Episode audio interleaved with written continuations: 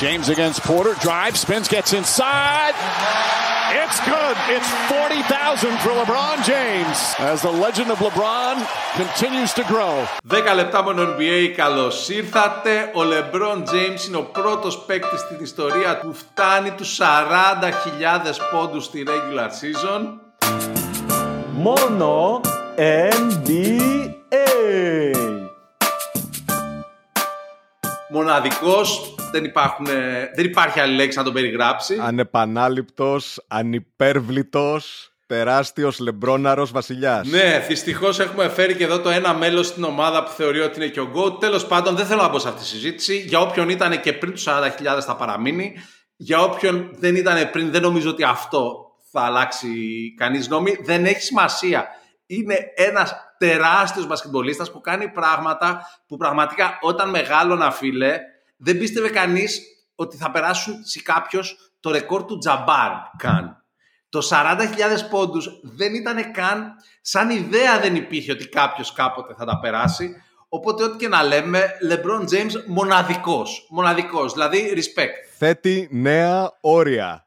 Θέτει νέα Ακριβώς, όρια. θέτει νέα όρια. Πολύ, πολύ σωστά το λες. Λοιπόν, να πούμε για το match το οποίο έγινε έτσι. Ήταν ε, Lakers Denver. Οι Lakers ξεκινήσανε πολύ δυναμικά, το οποίο ήταν και rematch των περσινών Conference Finals. Έτσι. Μην ξεχνιόμαστε. Οι Lakers ξεκινήσανε πολύ δυναμικά, προηγούνταν μέχρι τα, τα μέσα του τρίτου. Το match πεζόταν μέχρι 5 λεπτά πριν από το τέλος. Αλλά εκεί και θα το πω όπως το λένε οι Λεμπρονικοί τόσα χρόνια τώρα, αλλά για αυτές απλά ισχύει. Εκεί ο Λεμπρόν στο τέταρτο πάλευε μόνος του χωρίς να έχει αρκετή βοήθεια. Ο Λεμπρόν έβαλε 13 με 6 στα 8, ο Ρίβς έβαλε 5, ο Ντέιβις έβαλε 2. Γενικά Δύο ολόκληρους πόντους από τον οι AD. Denver δείξανε γιατί είναι πρωταθλητές. Ναι. Αλλά τέλος πάντων δεν θα εστιάσω σε αυτό, δηλαδή δεν έχει καμία σχέση με, με αυτό που κατάφερε ο Λεμπρόν, έτσι. Δηλαδή, λοιπόν, να πούμε, μπαίνοντας στο μάτς ήταν 9 πόντους μακριά από το να σπάσει το ρεκόρ. Οι πιθανότητες να μην έβαζε 9 πόντους ήταν γύρω στο 0%. Έχει πόσα, πόσα ματς συνεχόμενα με 10 πόντους και πάνω έχει ο Λεμπρόν; 1205 παιχνίδια με πάνω από 10 πόντους συνεχόμενα. Οκ, καλά είναι ρε παιδί μου. Ο δεύτερος είναι ο Τζόρταν με 866 και Εντάξει, Δεν βρήκε κατάφερε. Και μια λίστα να είναι δεύτερος ο Τζόρνταν με πρώτο Λεμπρόν. Μπράβο, μπορούμε να συνεχίσουμε. υπάρχει άλλη μία που είναι πρώτος ο Λεμπρόν με τέταρτο τον Τζόρταν. Ε, και Δεν είναι τα Finals MVP πάντως, έτσι. η τελευταία φορά που δεν έβαλε 10 πόντους στο μακρινό Ιανουάριο του 2007. Wow. Από τότε κρατάει αυτό το ρεκόρ. Λοιπόν, και τι έχουμε να πούμε; Πρώτον, έχουμε να πούμε ότι δεν ξέρουμε πού θα σταματήσει. Οπότε 40 είναι, 41 θα έρθουν κατά πάσα πιθανότητα, 42 θα έρθουν, πιο μετά δεν ξέρω. ε. Το κοντέρ συνεχίζει να γράφει. Λοιπόν, να κάνω μια σύντομη ιστορική αναδρομή. Παρακαλώ. Το πρώτο του καλάθι το έβαλε στις 29 Οκτώβρη του 2003 κόντρα στο Brad Miller και του Sacramento Kings, ένα mid-range jumper. Και άμα συνεχίσει να παίζει, θα είναι ο πρώτος παίκτης στην ιστορία που θα βάλει και σαν teenager και σαν σαραντάρι. Καλά, άμα αρχίσουμε για αυτά τα ρεκόρ του longevity του LeBron, ρε, είναι απίστευτα. Ο LeBron έχει παίξει ενάντια στο 1 τρίτο όλων των παικτών που έχουν παίξει ποτέ στο NBA κατά τη διάρκεια των 78 χρόνων ιστορίας ε, της Λίγκας.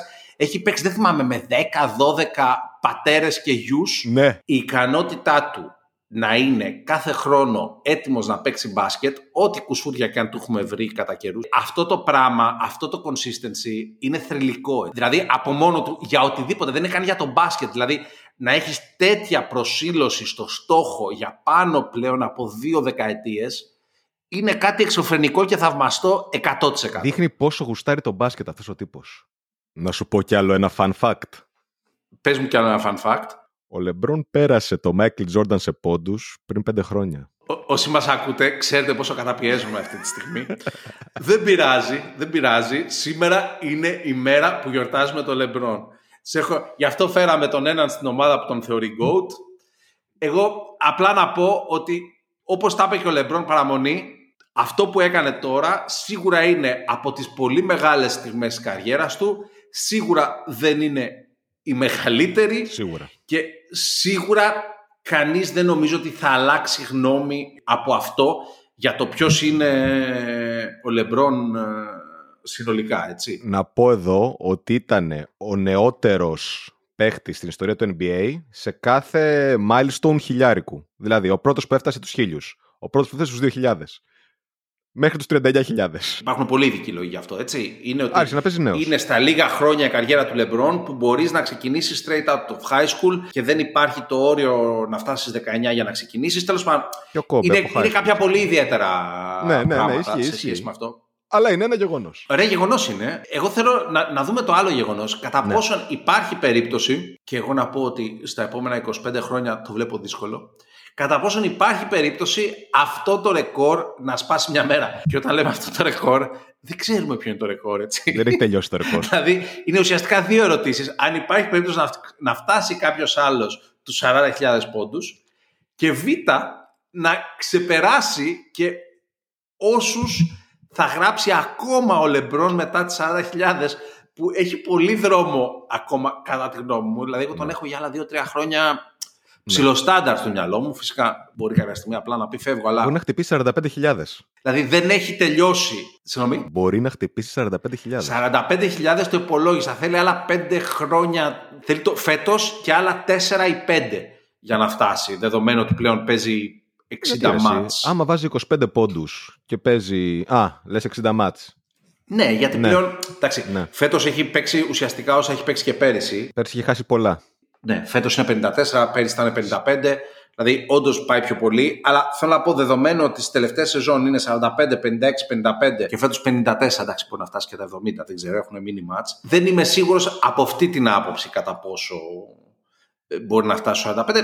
Και εντάξει, υπάρχει και το στοιχείο load management. Αλλά για να τον περάσει κάποιος. Λοιπόν, ο Λεμπρόν έχει 27 πόντους μεσόωρο. Έχει παίξει 1475 μάτς regular season με 27,1 πόντους μεσόωρο και αυτός που θα τον πέρναγε θεωρητικά θα έπρεπε δηλαδή ή να παίξει πιο πολλά ή να σκοράρει κατά μέσο όρο παραπάνω. Ναι. Και όταν βλέπεις τους μέσους όρους των εν ενεργεία υπολείπων παικτών, βλέπεις ξεκάθαρα ότι εντάξει, πολύ πολύ δύσκολο. Καταρχήν, μπορεί κάποιος άλλος να περάσει τον τζαμπάρ. Α αρχίσουμε από εκεί. Κάποιος να περάσει τον τζαμπάρ. Να μπούμε λίγο στη συζήτηση αν υπάρχει περίπτωση ποτέ κάποιος να φτάσει στους 40.000 πόντους και ενδεχομένως να περάσει και όσου φτάσει ο Λεμπρόν όταν κάποτε και αν πρέπει να λέμε πλέον σκοπεύει να τελειώσει την καριέρα του.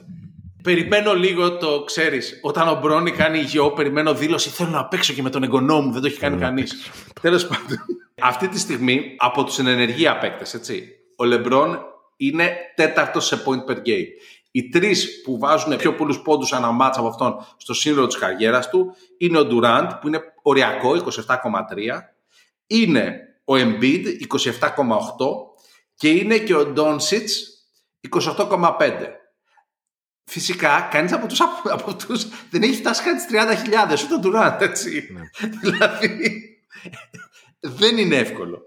Και δεδομένου ότι ο Durant αυτή τη στιγμή έχει παίξει χίλια μάτς, ο Embiid έχει χάσει δυόμιση σεζόν από τραυματισμούς και ο Λούκα έχει δηλώσει ότι δεν βλέπει τον εαυτό του να παίζει μέχρι την ηλικία του Λεμπρόν. Εντάξει, είναι μεγάλη πρέζα το μπάσκετ. Μπορεί στο μυαλό του να θέλει να σταματήσει νεαρός ο Λούκα, αλλά να μην θελήσει στην πράξη ποτέ να σταματήσει το μπάσκετ, δεν λέω.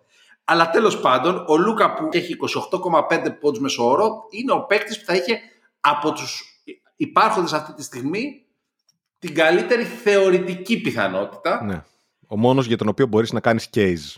Ναι, αλλά Αν αντέξεις. Δηλαδή τώρα στα σοβαρά πιστεύουμε ότι ο Λούκα που ακόμα δεν προσπαθεί το fitness του. Γιατί; Ναι. Πάω ένα βήμα πίσω.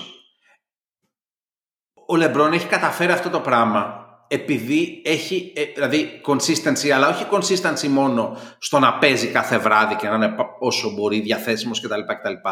Είναι ένας άνθρωπος που έχει χτίσει το σύνολο της, της ζωής του γύρω από το να έχει το σώμα του στην καλύτερη δυνατή κατάσταση.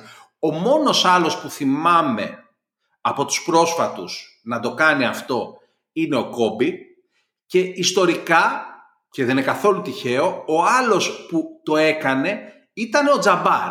Ο Τζαμπάρ είναι και ο πρώτος ας πούμε που έβαλε το γιόγκα στην προπόνηση των αθλητών όταν έκανε παρέα και προπόνηση με τον Μπρους Λί. Θέλω να πω, δηλαδή δεν είναι τυχαίο ότι και ο Τζαμπάρ και ο Λεμπρόν είναι παίκτες που είναι μανιακοί με τη φυσική τους ε, κατάσταση. Και σίγουρα αυτό δεν είναι ο Λούκα. Ο Λεμπρόν ξοδεύει ένα εκατομμύριο το χρόνο στο σώμα του. Δύο νόμιζα. Δύο. τώρα που, είναι, τώρα που μεγάλωσε μπορεί να πήγαν δύο. Παλιά ήταν ένα. Τέλος πάντων, θέλω να πω, εγώ τον Λούκα δεν τον πιστεύω. Μπορώ να φανταστώ κάποιον άλλον μελλοντικά μανιακό που θα έρθει και θα μπορεί να κάνει αυτά τα πράγματα σε βάθος χρόνου, αλλά θα πρέπει αυτός και να είναι πορωμένος σαν τον Λεμπρόν, βέβαια εντάξει και η επιστήμη θα προχωρήσει όπως και προφανώς έτσι, ο Λεμπρόν σήμερα έχει πολύ καλύτερο ιατρικό team από το αντίστοιχο του Τζαμπάρ, έτσι, δηλαδή να είμαστε σοβαροί.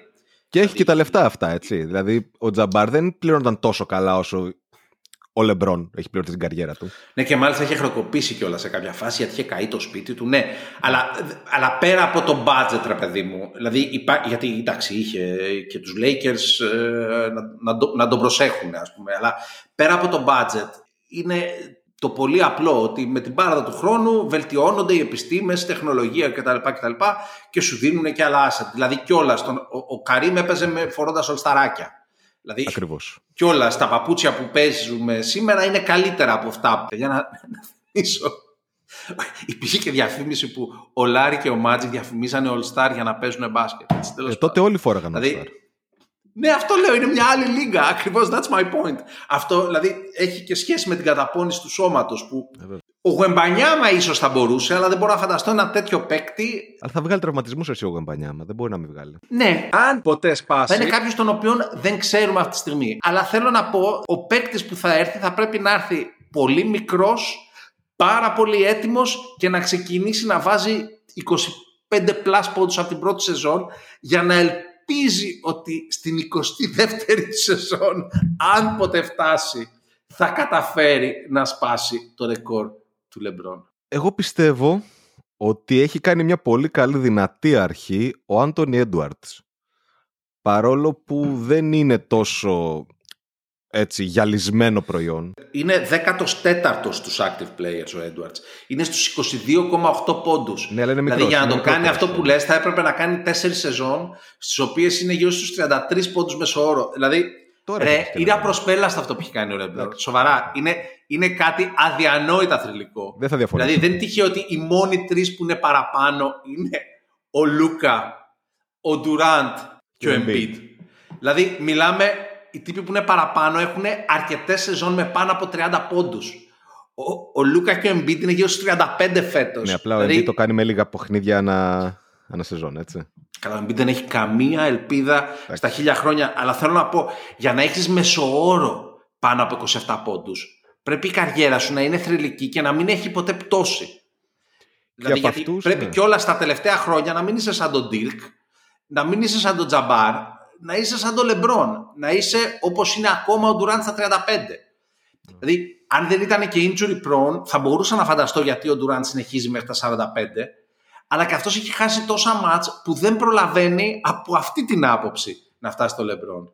Αυτή τη στιγμή είναι νούμερο 9 στους scorers. Ναι, και, και νούμερο 2 στους active. Ναι, ναι, ναι. Συνολικά σου λέω. Τώρα προσπαθεί να περάσει το Σακίλ, που είναι 200 πόντους μακριά, μετά το και Will. μετά που είναι ο Will την 7 Τον Καρμέλο τον έχει περάσει, φίλε. Α, τον έχει περάσει κιόλας. Τον πέρασε. Τον πέρασε. Ε, του ρίχνει 90 πόντους στο κεφάλι. Και ας περάσει πρώτα το μεγάλο Γερμανό, ο KD, και θα πιάσουμε συζήτηση για το αν μπορεί να περάσει. Δεν μπορεί, ρε, τι να μπορεί. Δεν μπορεί. Δηλαδή, τι να μπορεί τώρα, τι συζητάμε. Λοιπόν, φίλοι του Λεμπρόν, αυτή είναι η μέρα σας. Συγχαρητήρια στον βασιλιά σας. All the king. Και σε περίπτωση που θέλετε κι άλλο LeBron content, στα notes του επεισοδίου θα βρείτε το link για το επεισόδιό μας αφιερωμένο στα 10 πρώτα χρόνια της καριέρας του με τίτλο όταν είχε βγει 20 χρόνια LeBron James Το δεύτερο περιμένουμε να τελειώσει η καριέρα του για να το βγάλουμε, οπότε θα περιμένουμε μερικά χρόνια. Αλλά εσείς μπορείτε να απολαύσετε το πρώτο μέρος απλά πατώντας το link. Δηλαδή, εντάξει, τι να πω.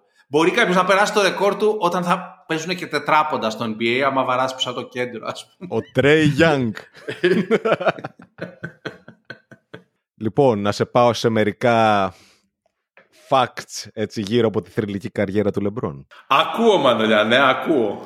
Ο Λεμπρόν έχει πιο πολλούς πόντους από ότι ο Μπέρντ και ο Μάτζικ Τζόνσον μαζί. Αν δεν είχε βάλει ποτέ ούτε τρίποντο ούτε βολή, θα είχε περισσότερους πόντους από τον Ντουράν. Έχει βάλει όσες πενιντάρες έχουν βάλει όλοι μαζί οι Celtics στην ιστορία τους. Έχει βάλει 14 πενιντάρες, ενώ έχει σκοράρει σε μονοψήφιο 8 φορές. Μόνο. Λιγότερο από 10 πόντους, δηλαδή 8 Ναι, φορές, μόνο. πάνω 50 ή πάνω από 50, 14. Να πούμε βέβαια εδώ, έτσι ένα ντισάκι, ότι scoring title έχει καταφέρει μία φορά. Το μακρινό 7-8 με 30 πόντους ανά παιχνίδι. Ναι, και εδώ πέρα, και εδώ πέρα αξίζει να πούμε ότι όντως ο Λεμπρόν δεν είναι score first παίκτης. Είναι, είναι αλήθεια. δηλαδή δεν βλέπει έτσι το μπάσκετ, ρε παιδί μου. Και ίσως εκεί πέρα, δηλαδή άμα υπάρχει ένα ψήγμα μεγαλείου που θα έπρεπε να θαμπώσει και, και όσους δεν τον έχουμε, ρε παιδί μου, στην καρδιά μας εντελώς, είναι αυτό ότι δηλαδή ο τύπος είναι τόσο, τόσο σκυλί, workaholic, committed, δεν ξέρω πώς θα το πεις. Δηλαδή είναι τόσο θρηλυκό το work ethic του που είναι πρώτος όλων των εποχών σε κάτι το οποίο δεν είναι προτεραιότητά του.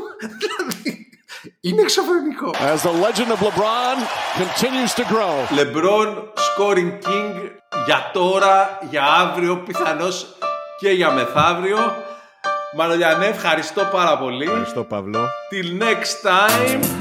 Μόνο NBA.